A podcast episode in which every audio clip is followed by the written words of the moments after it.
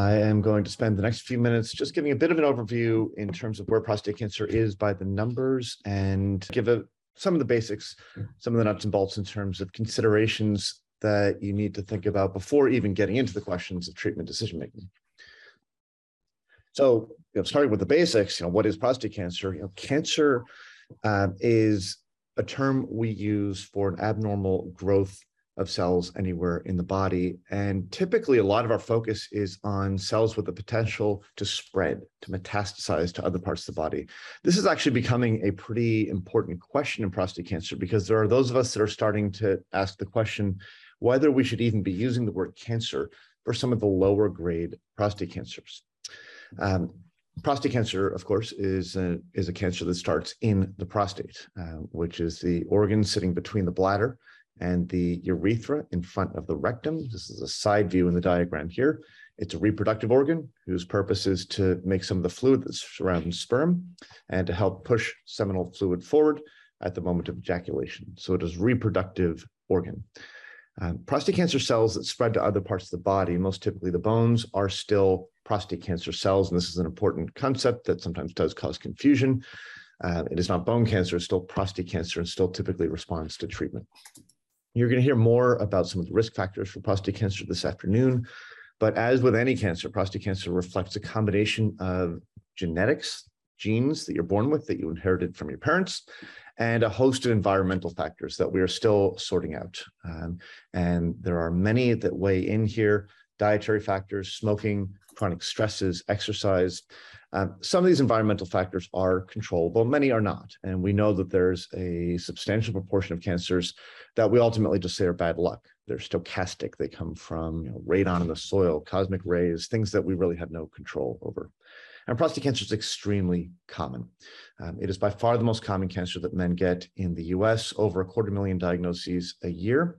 And it's the second most common cause of cancer death among men in this country and has been for many years. Now, over the years and the decades, uh, prostate cancer is the brown line here, the second one from the top. Uh, prostate cancer mortality rates, death rates, have fallen very substantially since we started screening with PSA, with prostate specific antigen, in the early 1990s. The mortality rate has fallen nearly 50% um, over the 20 years after PSA hit clinical practice. It's the steepest decline we've seen for any cancer, with the exception of lung cancer. And We know the lung cancer decline is largely attributable to smoking cessation efforts and less cigarettes around the country. Uh, what drives the prostate cancer drop is a little bit more controversial, but a lot of it is clearly and directly attributable uh, to use of the PSA test in primary care and earlier identification of high risk cancers.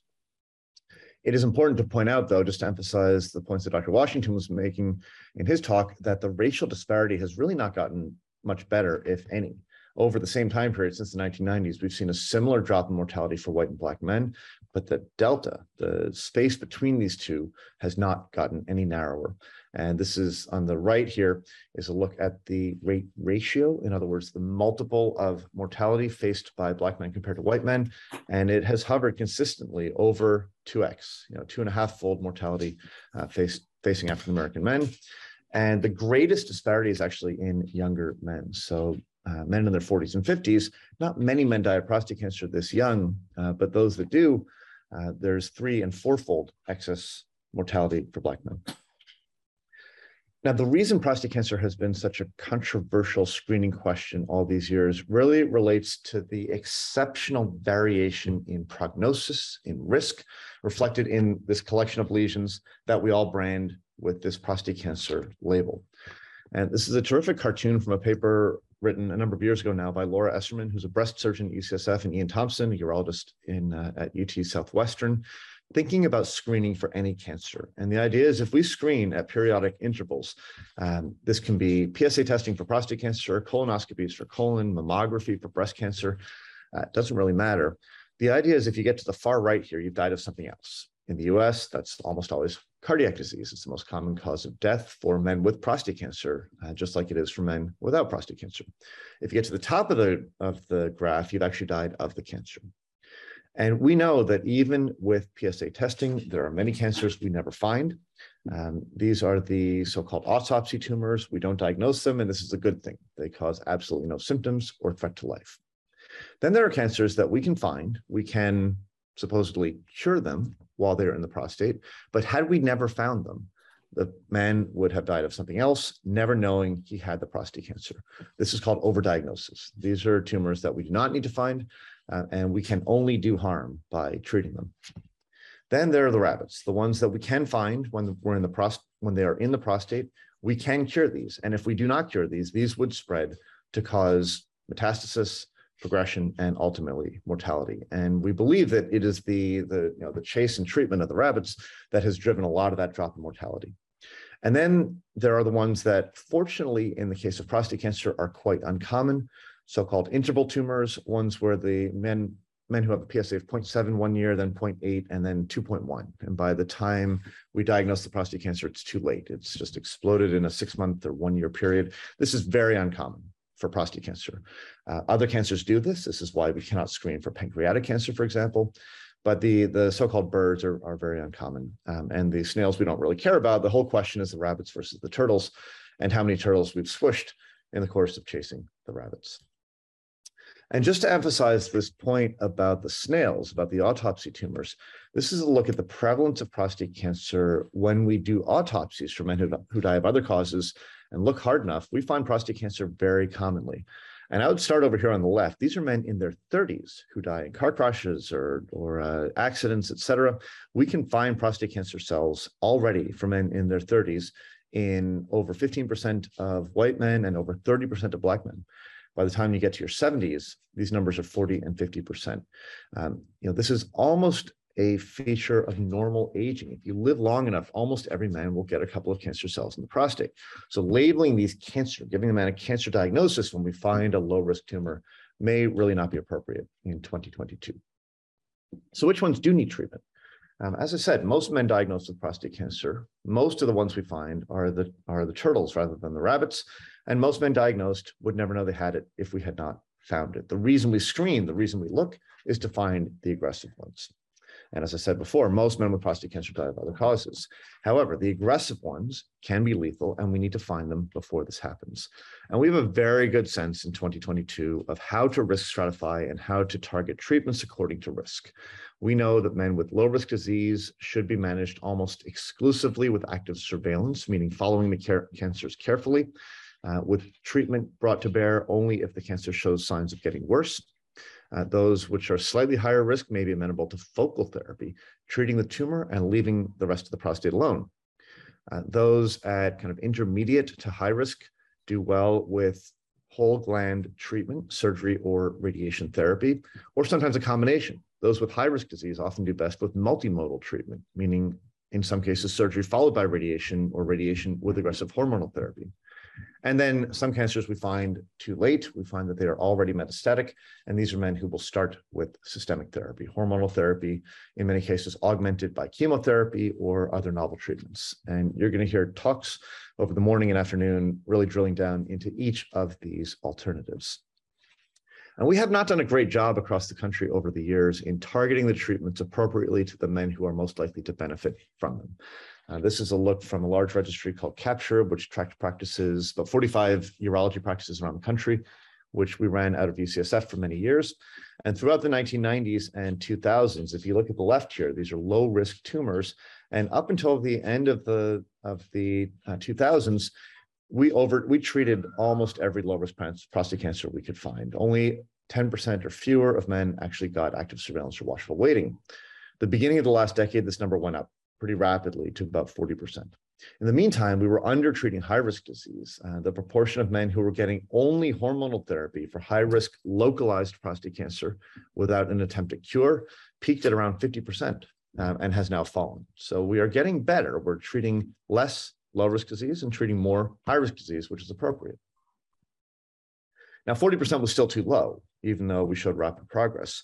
Uh, more recent analyses from other data sets, this is from the AQUA registry, which tracks now 350 urology practices around the country.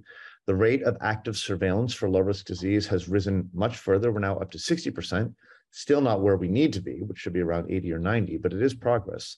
However, there is massive variation. this is a look at individual urology practices and individual urologists, showing the proportion of men with low risk disease who get active surveillance. And the bottom line here is that your likelihood of getting active surveillance, if you knock on a urologist's door with a, with a diagnosis of low risk prostate cancer, ranges from 0% to 100%, depending on whose door you happen to knock on. Now, this is a massive problem.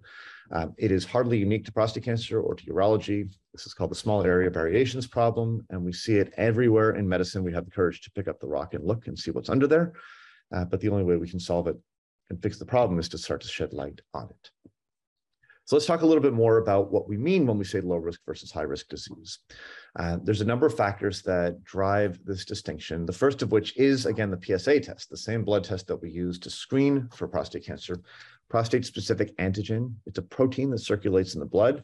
It's produced by the prostate. We can pick it up with a simple blood test. Um, historically, we used to call the normal PSA less than four. That has really fallen out of favor. The median PSA for the population is around 0.7 for men in his late 40s. Um, this drifts up slowly, 0.8 for men in his early 50s.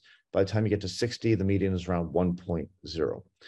Um, and but 90% of all prostate cancer deaths happen in men who have a PSA above two at age 60. Now, once you've got the diagnosis, PSA is still valuable. Um, and the higher the PSA, the higher risk the cancer. We like to see it under 10, even better if it's under six.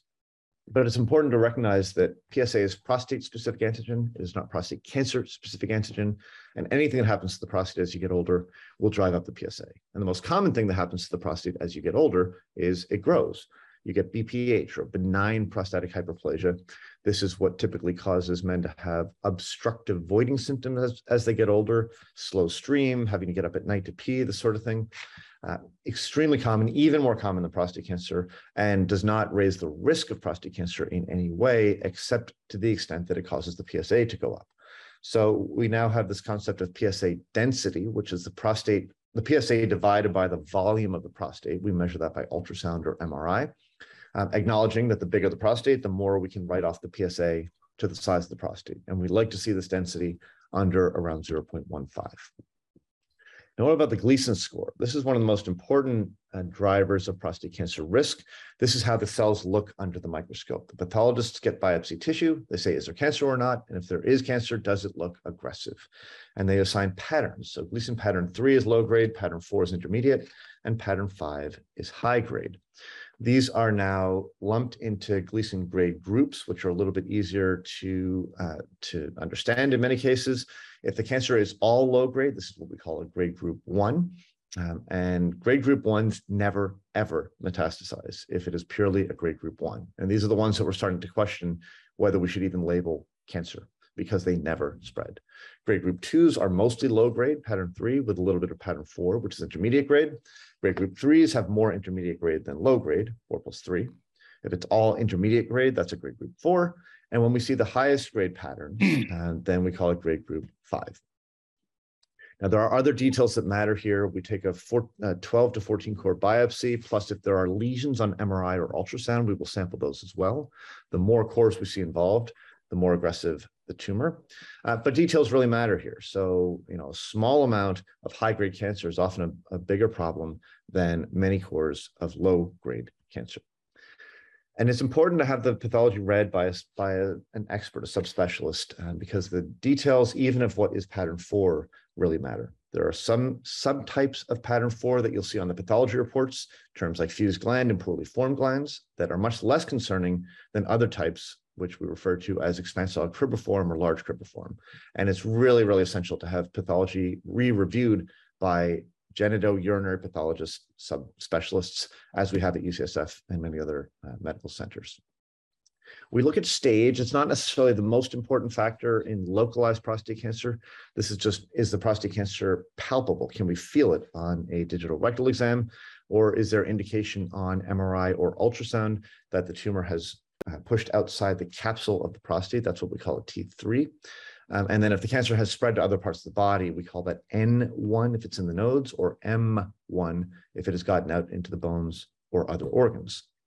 And then we draw these all together to uh, what to do what we call risk stratification. This integrates all these different risk factors to try to get a sense of whether the cancer will spread to other parts of the body or not. There are lots of different ways to do this. The NCCN risk groups are the most commonly used. This has become pretty cumbersome, quite honestly, and doesn't necessarily do the best job stratifying men in terms of likelihood that the cancer will eventually progress. But you'll see these terms uh, used in clinical notes quite frequently. At UCSF, you know, 17 years ago now, we published the CAPRA score, which uses the same parameters to come up with a zero to 10 score, which actually works much better to stratify men across the spectrum of risk. You get up to four points for PSA, up to three for the Gleason score, one each for the stage, the number of cores involved, and age.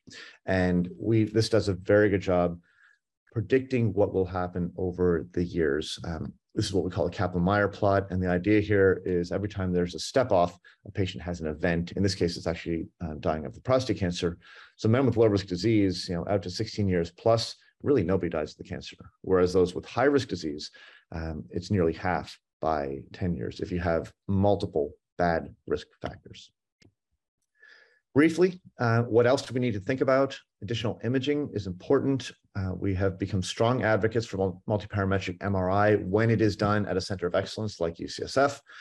Um, in terms of staging the cancer to look and see if it has spread, PSMA PET has really become our gold standard.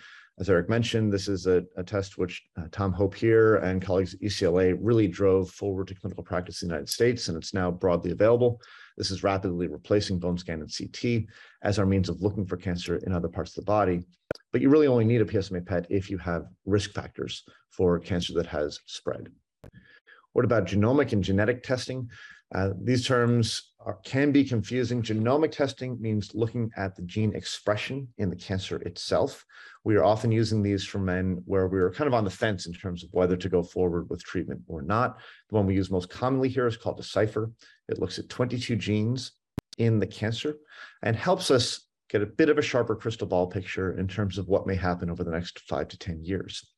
Genetic testing means looking at the DNA you're born with uh, to get a sense of whether there are genes that actually drove the cancer development in the first place. In some cases, these can change how we manage you, uh, but it's also very important information for family members. And the recommendations in terms of who should get genetic testing are getting broader every year. So we're doing more and more of this. Final point I want to make is that you know, screening has been controversial over many years, but we are finally coming to a consensus in terms of how to do this properly.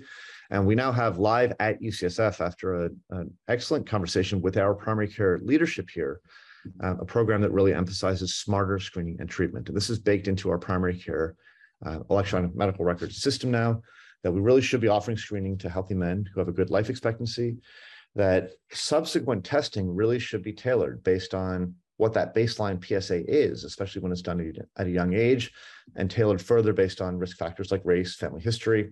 Um, we manage almost all low risk disease here with active surveillance. Uh, we use markers quite extensively, actually, to help make decisions about who should get a biopsy and who should get treated. Um, and finally, I would just say stay positive on all of this. It's really important to remember prostate cancer is slow moving in the vast majority of cases. Five year survival is basically 100%, even for high risk cancers.